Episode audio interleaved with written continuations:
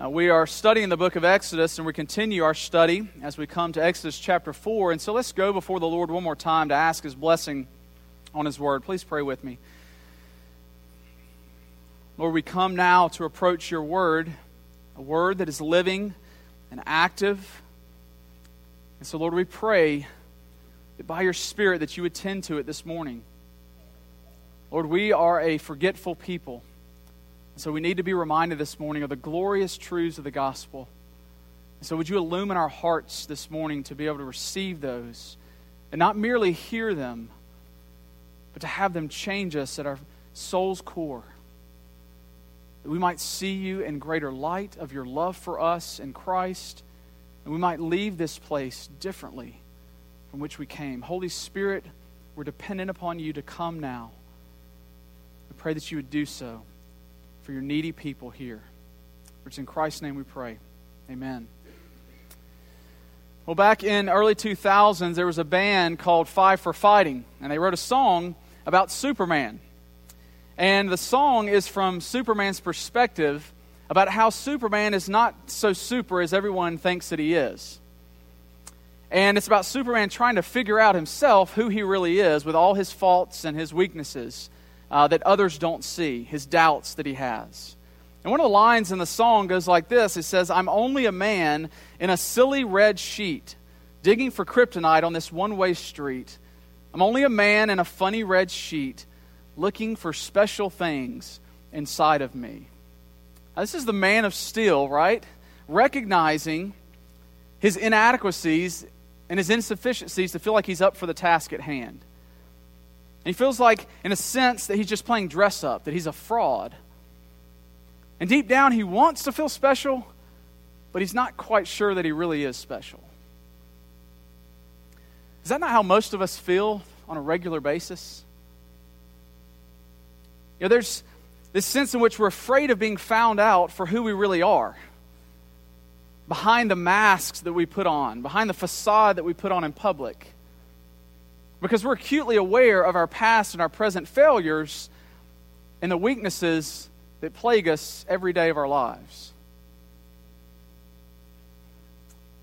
This was Moses' feeling as well. See, Moses was having a difficult time believing that God was really going to go with him and accomplish everything that he said he was going to accomplish through him.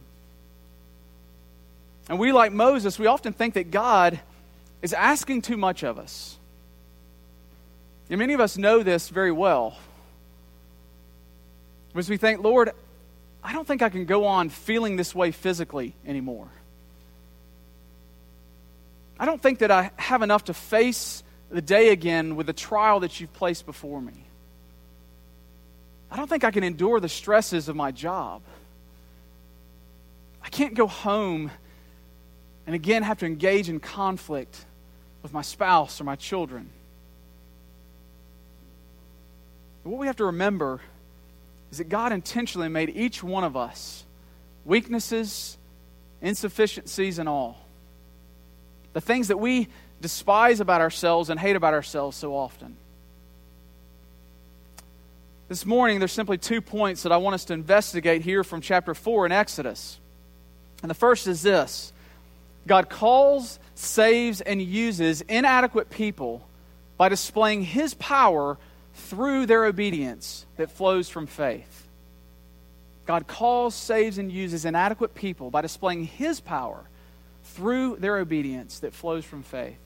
And then, secondly, God's covenant love for His people compels Him to go to great lengths to rescue them.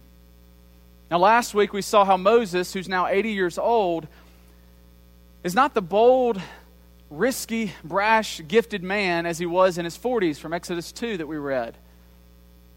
He's kind of mellowed out. He's, he's content being a shepherd of his father in law Jethro's flock, content to be by himself, not in the limelight. Well, God comes to Moses in the burning bush and he says, I've got a mission for you, and you're the man for the mission, Moses. You're going to go and you're going to help free my people Israel from slavery in Egypt. But Moses protests this idea that he's capable and up for the task. What we see in this passage, but also in the, throughout the scriptures, is that God speaks and gives his word before he acts and displays his power. See, in Exodus 3 and in our chapter here in Exodus 4, God speaks his word and his plan to Moses to use him in order to display his power in order to free his people from Egypt. And what we see is that God is after the obedience of his children that flows out of faith in himself in order to manifest his power to the nations. That God's made it known to Moses that he's heard his people's cry and he's coming to their rescue and he's going to save them from the hand of Pharaoh. And Moses again begins to express this doubt in chapter 3. And God tells him, He says, When you go before Pharaoh, I'm going to be with you, Moses. And then in verse 17 of chapter 3, he tells Moses, He said, Tell the people of Israel, the elders, tell them, I promise I will bring you up out of the affliction of Egypt into a land flowing with milk and honey. God's promised success in this mission that He's calling Moses to. Victory is certain. But Moses responds with fear and with doubts once more. In verse 1 of our text, he's talking about the elder, and he says, God, what if the elders don't believe me? See, Moses was born, he was a Hebrew, but yet he was raised and had his education in Pharaoh's household. So he doesn't think that either camp is really going to take his word, especially Israel. But what Moses is doing is he's trying to justify his disobedience to the mission that God's calling him to. See, after God has laid out this plan, how it's all going to unfold, how it's all going to go, Moses brings up his past. His past as a reason why God's plan is not going to work and why he is not the man for the mission. But how often do we do the very same thing when God calls us to certain tasks. So, like Moses, we struggle with using our past as a reason not to be obedient to God in the present. We think, oh, people know my past, they know some of the things that I've done. I'm disqualified from being used by God in the lives of other people.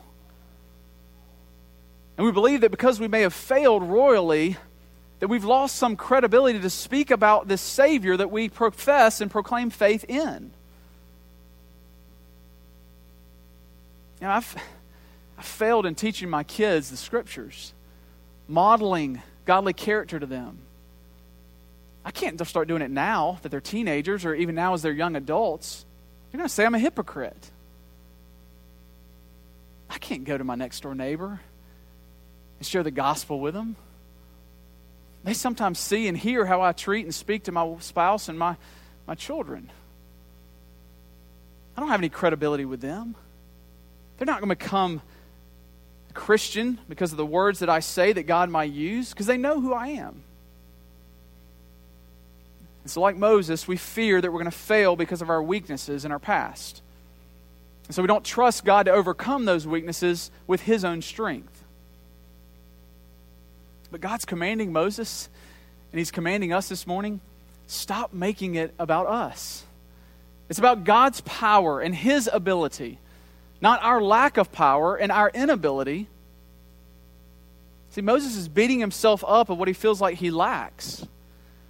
And some of us here this morning are experts at beating ourselves up over what we're not. And we're constantly comparing ourselves with everyone else. I'm not as smart as they are. I'm not as gifted in speaking as they are. I don't have the resources that they have. So we go fishing either for flattering words that people say to us that hopefully, even just for a moment, boost our self esteem. Or we go to the opposite extreme and we seek people to validate that we really are as bad as we think that we are. But notice that God doesn't enter into this self pity of Moses. No, God actually provides Moses exactly what he needs. He provides him with himself. See, God meets Moses in his doubts and in his fears, and he handles every one of Moses' objectives because Moses keeps lobbing him up at God. I can't do it because of this and that. And God goes, No problem. I've got it. I can handle it. And so God patiently provides Moses in his weakness He gives him three signs to take before the elders and before Pharaoh ultimately. And these three signs are not magic tricks that God was giving Moses to wow the people. These three signs actually were saying something about God and his character. And they were pointing to something greater than the signs themselves. And all three of these signs were related specifically to the culture in Egypt. See, the first sign that God gives Moses, he says, Take your staff and throw it on the ground. So Moses throws his staff on the ground, it turns into a snake. And Moses bolts immediately. And now we have to understand the snake was very prominent in Egyptian culture. Like on the, on the hood of the, the crown of Pharaoh war was a, a hooded cobra fanned out, facing all the enemies of Egypt. They worshiped Uraeus, the god, the snake, you know, the cobra, the spitting cobra. And so the serpent was a symbol of power, and it was thought that when Pharaoh put the crown on his head, he became a, a living god of sorts. And so God tells Moses, He says, Pick up the snake by the tail, Moses.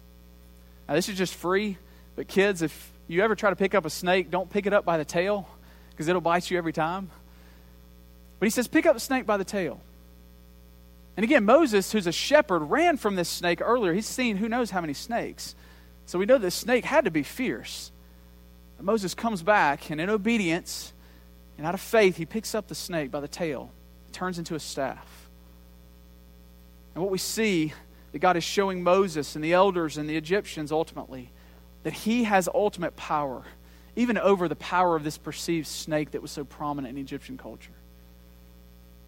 Then the second sign, God tells Moses to place his hand inside his cloak and then take it out. And so Moses does, and he takes it out, and his hand is leprous. Now, leprosy was, was rampant in the Egyptian culture, and they tried everything, throwing all kinds of resources at it in order to try to find a cure, because it was a death sentence. And God says, Put it back in your cloak, and then take it out again. And he does, and his hand is restored, no longer leprous. And the God, what he's showing is the God who can harm a man with leprosy but then restore him is the same God who can harm the nation of Egypt and restore his beloved nation, his people of Israel. And finally, God gives Moses a third sign. He says, Moses, take a cup of water from the Nile. Now, the water from the Nile, it was, it was the lifeblood of Egypt. The Nile and Egypt were synonymous. And they felt they drew strength from the Nile because every year some 25, 30 feet of rich soil would come into the river basin there in the desert providing them with crops and, and things to eat and livelihood. So they worshiped the Nile. And so God says, scoop up a cup of water from the Nile, then I want you to pour it out, and as it hits the ground, it's going to turn into blood. Again, Moses is to do this before the Pharaoh, and so you can imagine his hesitation in thinking, okay, God, I'm a little intimidated because I'm a little like a fool if I pour this out and it stays water. Not to mention that I'm probably going to lose my life over it.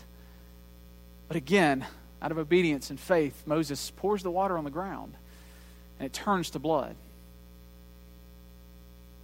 God is going to use Moses in an incredible way to display his power to overthrow the most powerful empire in the world at this time. What God is doing is he's asking Moses to step out in faith and humble obedience to what God is calling him to, through, so that through him he can accomplish his purposes. What is your life being defined by this morning? What are the people who are closest to you? What do they see in your life? Do they see obedience for your Savior that you profess and proclaim faith in? Is there a growing desire to live a life that is honoring and glorifying to the Lord Jesus? And are you prayerfully striving at a heart level to please the Lord out of gratitude for what He's done for you through Jesus Christ? Not that we're ever going to be perfect in this life, but that we make it our aim in everything that we do because we possess the indwelling Holy Spirit who is committed to produce holiness in us that has already been proclaimed about us. Now, if you look back on your life, and there's not a growing desire, there's not a progressive growth in holiness, no matter how small that growth is, if there's not a stumbling forward, then you have to ask yourself if you're truly a believer in Christ. Because the fruit of genuine faith is a growing in holiness, a dying to sin and, and living more and more under righteousness. You can imagine after these amazing signs that God gave Moses, how confident he was to take up this mission. Not exactly. Verse 10, we see that God, Moses tells God, he says, Oh, my Lord, I'm not eloquent, either in the past or since you have spoken to your servant, but I'm slow of speech and of tongue. And so, after God has uh, displayed his omnipotent power through these signs that he's given to Moses, Moses shrinks back in fear. Once again, arguing his lack of eloquence as a reason why he's disqualified for carrying out God's plan. And what's interesting is that the way that Moses addresses God, he doesn't use the, the word Yahweh, I am that I am, that we read about last week. He uses the Hebrew word Adonai Adonai means master, sovereign Lord. So Moses acknowledges God to be the all powerful God over all creation, but yet he says his lack of eloquence of speech, whatever form that manifested itself, we don't know whether it was a speech impediment or whatever, but that weakness was greater than God's strength. It's kind of ironic that Moses claims to be a poor speaker as he's arguing with the God of creation doesn't seem to have a hard time finding his voice before God. But God responds to Moses once again in gentleness, patient with him, reminding him in verse 11 Moses, who made your mouth?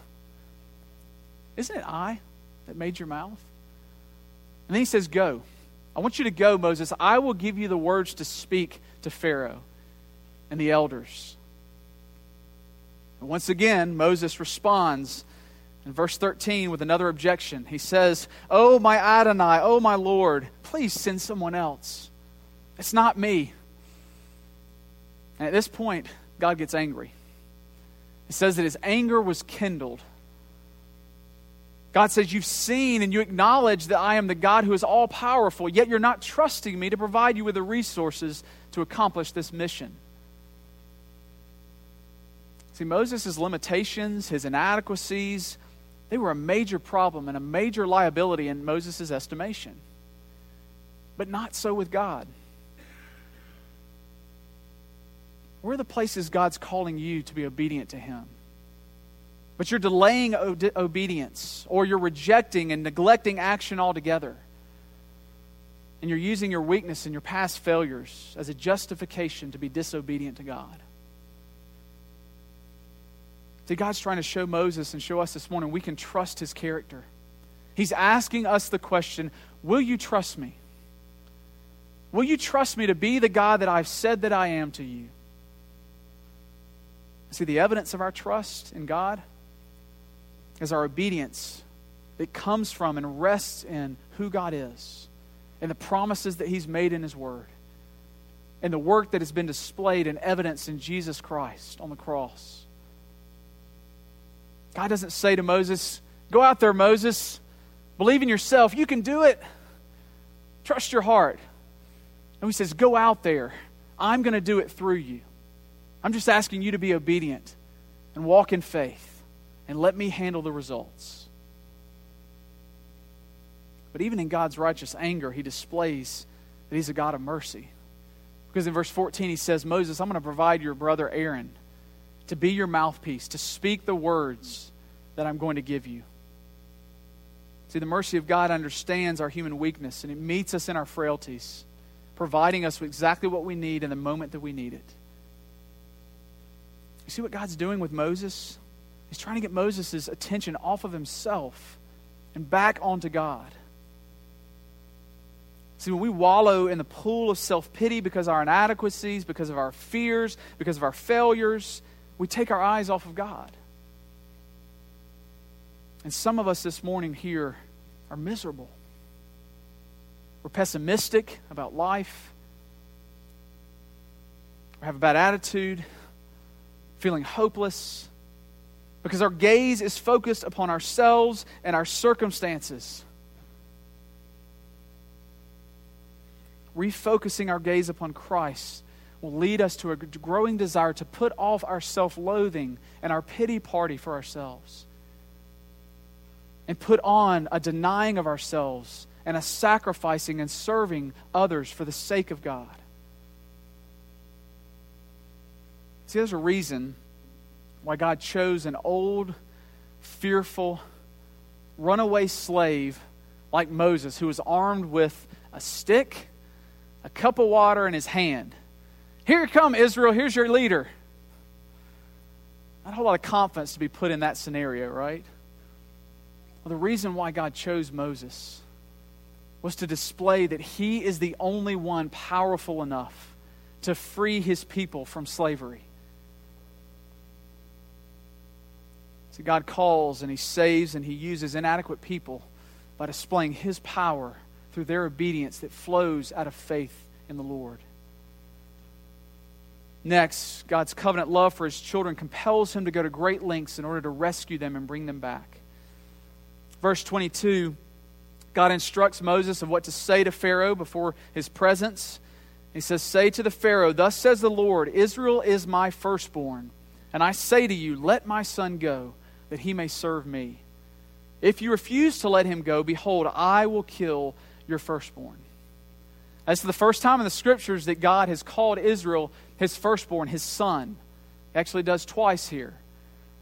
And think about how encouraging that had to have felt to Moses and the Israelites to hear God call them his beloved child.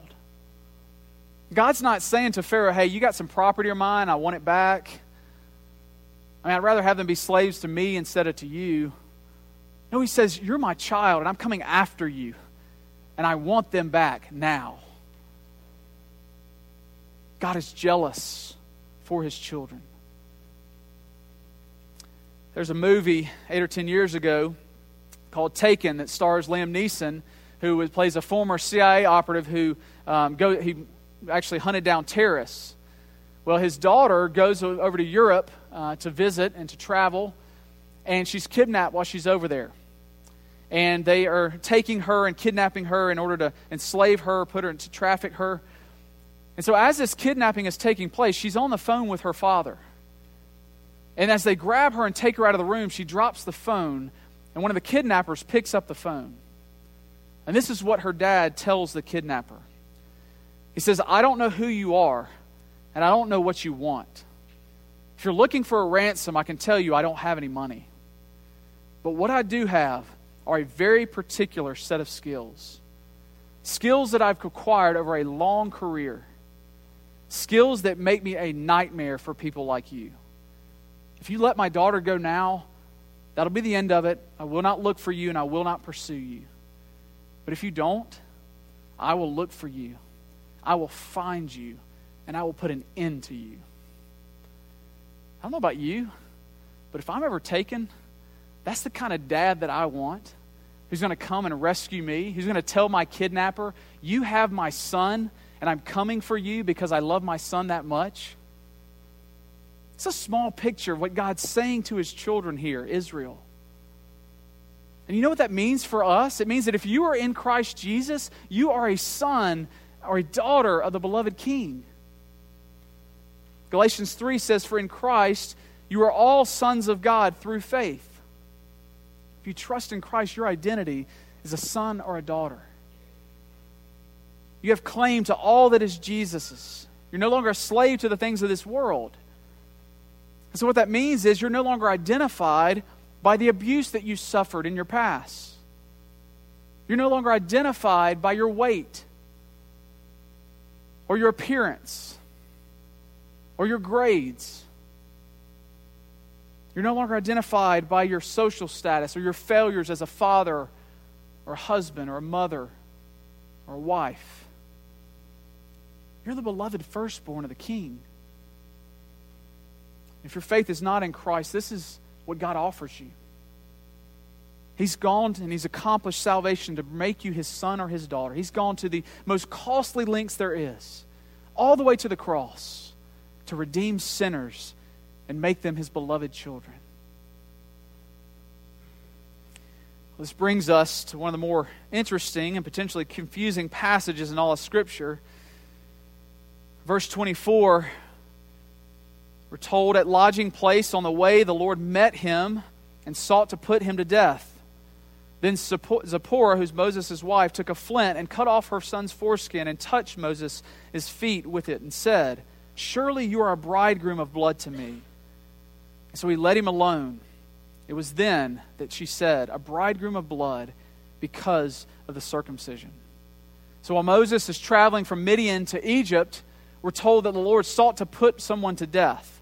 We're not told exactly who that was, and so we don't really know who the he, him, and his is. Now, as we heard in our text, verse 25 uses Moses' name, but in the Hebrew, it says his.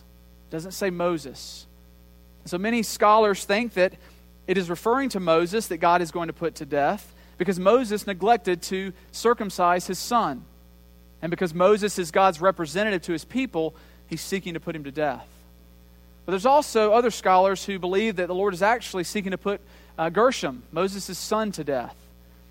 Partly because of the section that precedes what I just read, speaks about the firstborn son. But no matter whether it is God seeking to put Moses or his son to death, what God is showing Moses is that he saves his people by a costly grace. See, salvation is completely free to his children, but it comes at a great cost to the Father. And what God's making abundantly clear here is that he's serious about his children's obedience to him. Now, remember the sign of circumcision that God uh, sign of the covenant that God made with Abraham was circumcision in Genesis 17.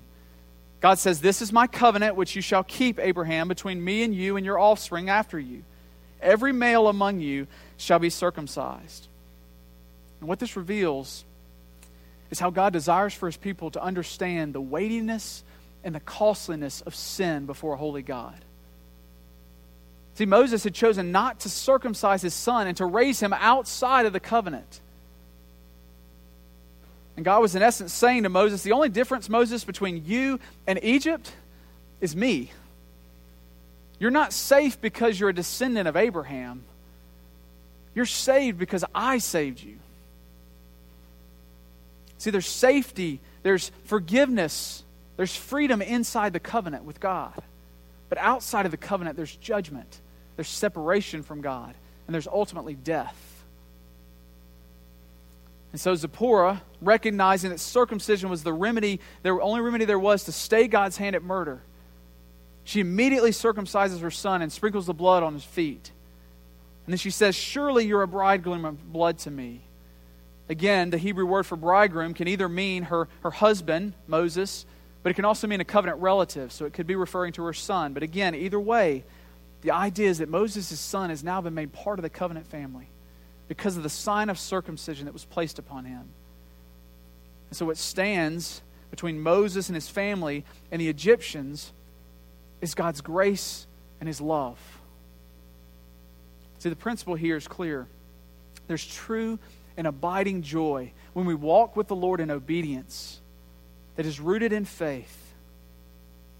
And we have a much greater advantage than Moses did. We know the lengths that God has gone to in order to free his people from slavery to sin. And don't let the familiarity of John 3:16 get lost on you of the weight of God's love and his covenant grace that he bestows upon his people. For God so loved the world that he gave his only son that whoever believes in him shall not perish but will have everlasting life. See Christ has come.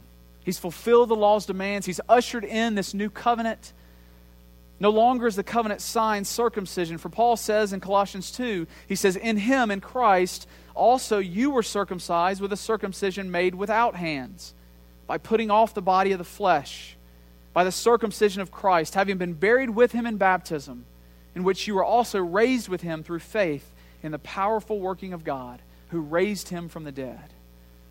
See, the bloody sign of circumcision was replaced by the shed blood of Jesus Christ on the cross to redeem all of his children. And it is by faith alone in the person and work of Jesus Christ alone that we are saved and redeemed. Baptism, which replaces circumcision, is the covenant sign that shows that we are united by faith to the Lord Jesus and part of the covenant family. And then notice the response at the end of this passage how Moses and Aaron, after they've given the words to the elders and the people of Israel, we're told in verse 31 the people believed. And when they heard that the Lord had visited the people of Israel and that he had seen their affliction, they bowed their heads and they worshiped. Their response in seeing that God was the God who promised that he would be to deliver them, they bowed their heads and they worshiped. True worship flows out when you realize and you internalize God's deep and abiding love for you as his child. Only after you taste and you see the depth of God's love for you, even with all your flaws and all your shortcomings and your failures, will you then respond in greater obedience and service to the Lord? Are you inside the covenant this morning? Are you inside the covenant where there's forgiveness, where there's life, where there's freedom? Freedom to risk and stepping out in faith and doing the hard things that God calls you to because you're trusting and resting in His power to provide. Freedom to serve others and give of yourself because you know the Lord is going to meet you and provide for you what you need. And freedom to obey the commands that He's laid out for you because you know that is the pathway to a life of flourishing and joy. Or have you, have you forsaken your own attempts to justify yourself before holy God and resting in the hands of Jesus? Or are you outside of the covenant where you're separated from the blessings and the love of the Father? What areas of your life are you neglecting obedience in Christ out of fear and doubt that He's not going to provide His power for you? Where is He asking you to grab the tail of the snake, so to speak, and step out in faith to trust Him? Is that in a relationship? that you've been cultivating, that God is calling you to share the love of Christ, that they may come to faith and believe for the first time? Is that with your finances? Lord, you see my bottom line. You know I can't be generous with what I have. I got to use this to pay bills and survive. Grab the tail of that snake. Trust God to provide and give you everything you need so that when you see a need of your brother or your sister, you give to that need. That you consistently tie to His church to expand and continue His kingdom work to the ends of the earth. Trusting that He's going to provide everything you need. Or is it letting someone else in to help you so that you stop enabling, enabling a loved one?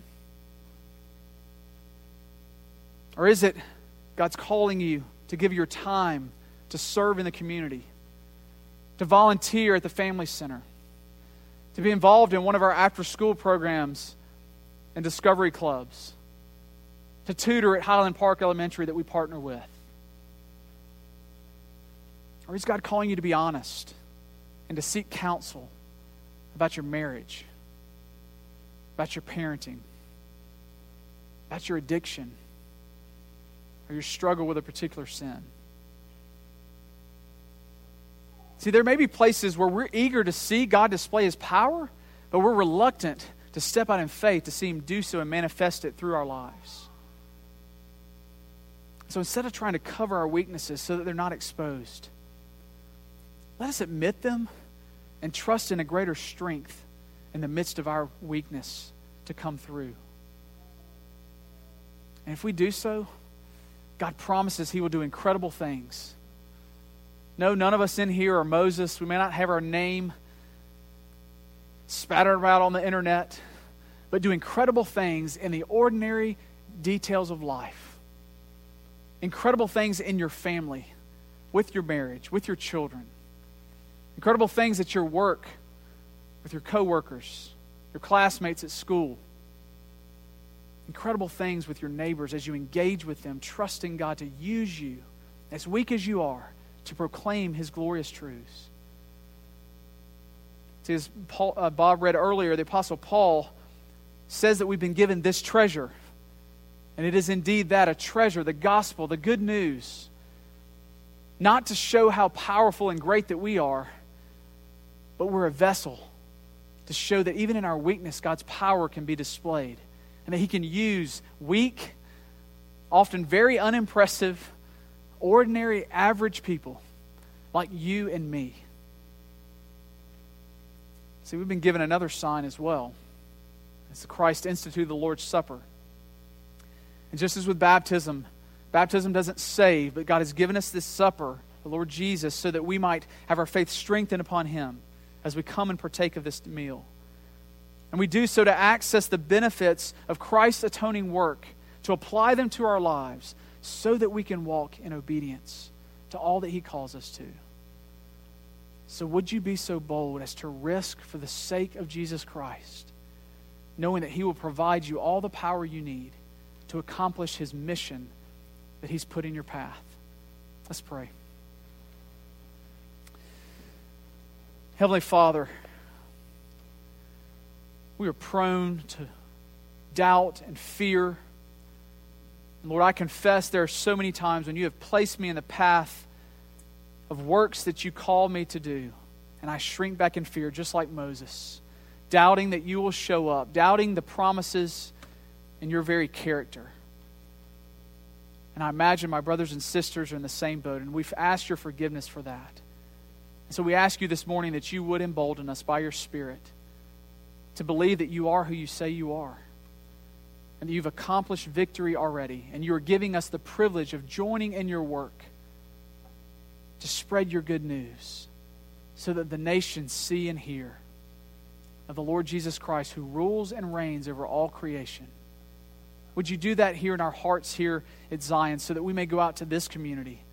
That we might see revival take place. We might engage in our neighborhoods, in our schools, see men and women and children come to faith in Christ. And when we see you accomplish those things, we will give you the praise and the glory that is due your name. For we know it is because of you. Lord, we ask that you would do this for your glory. In Christ's name, amen.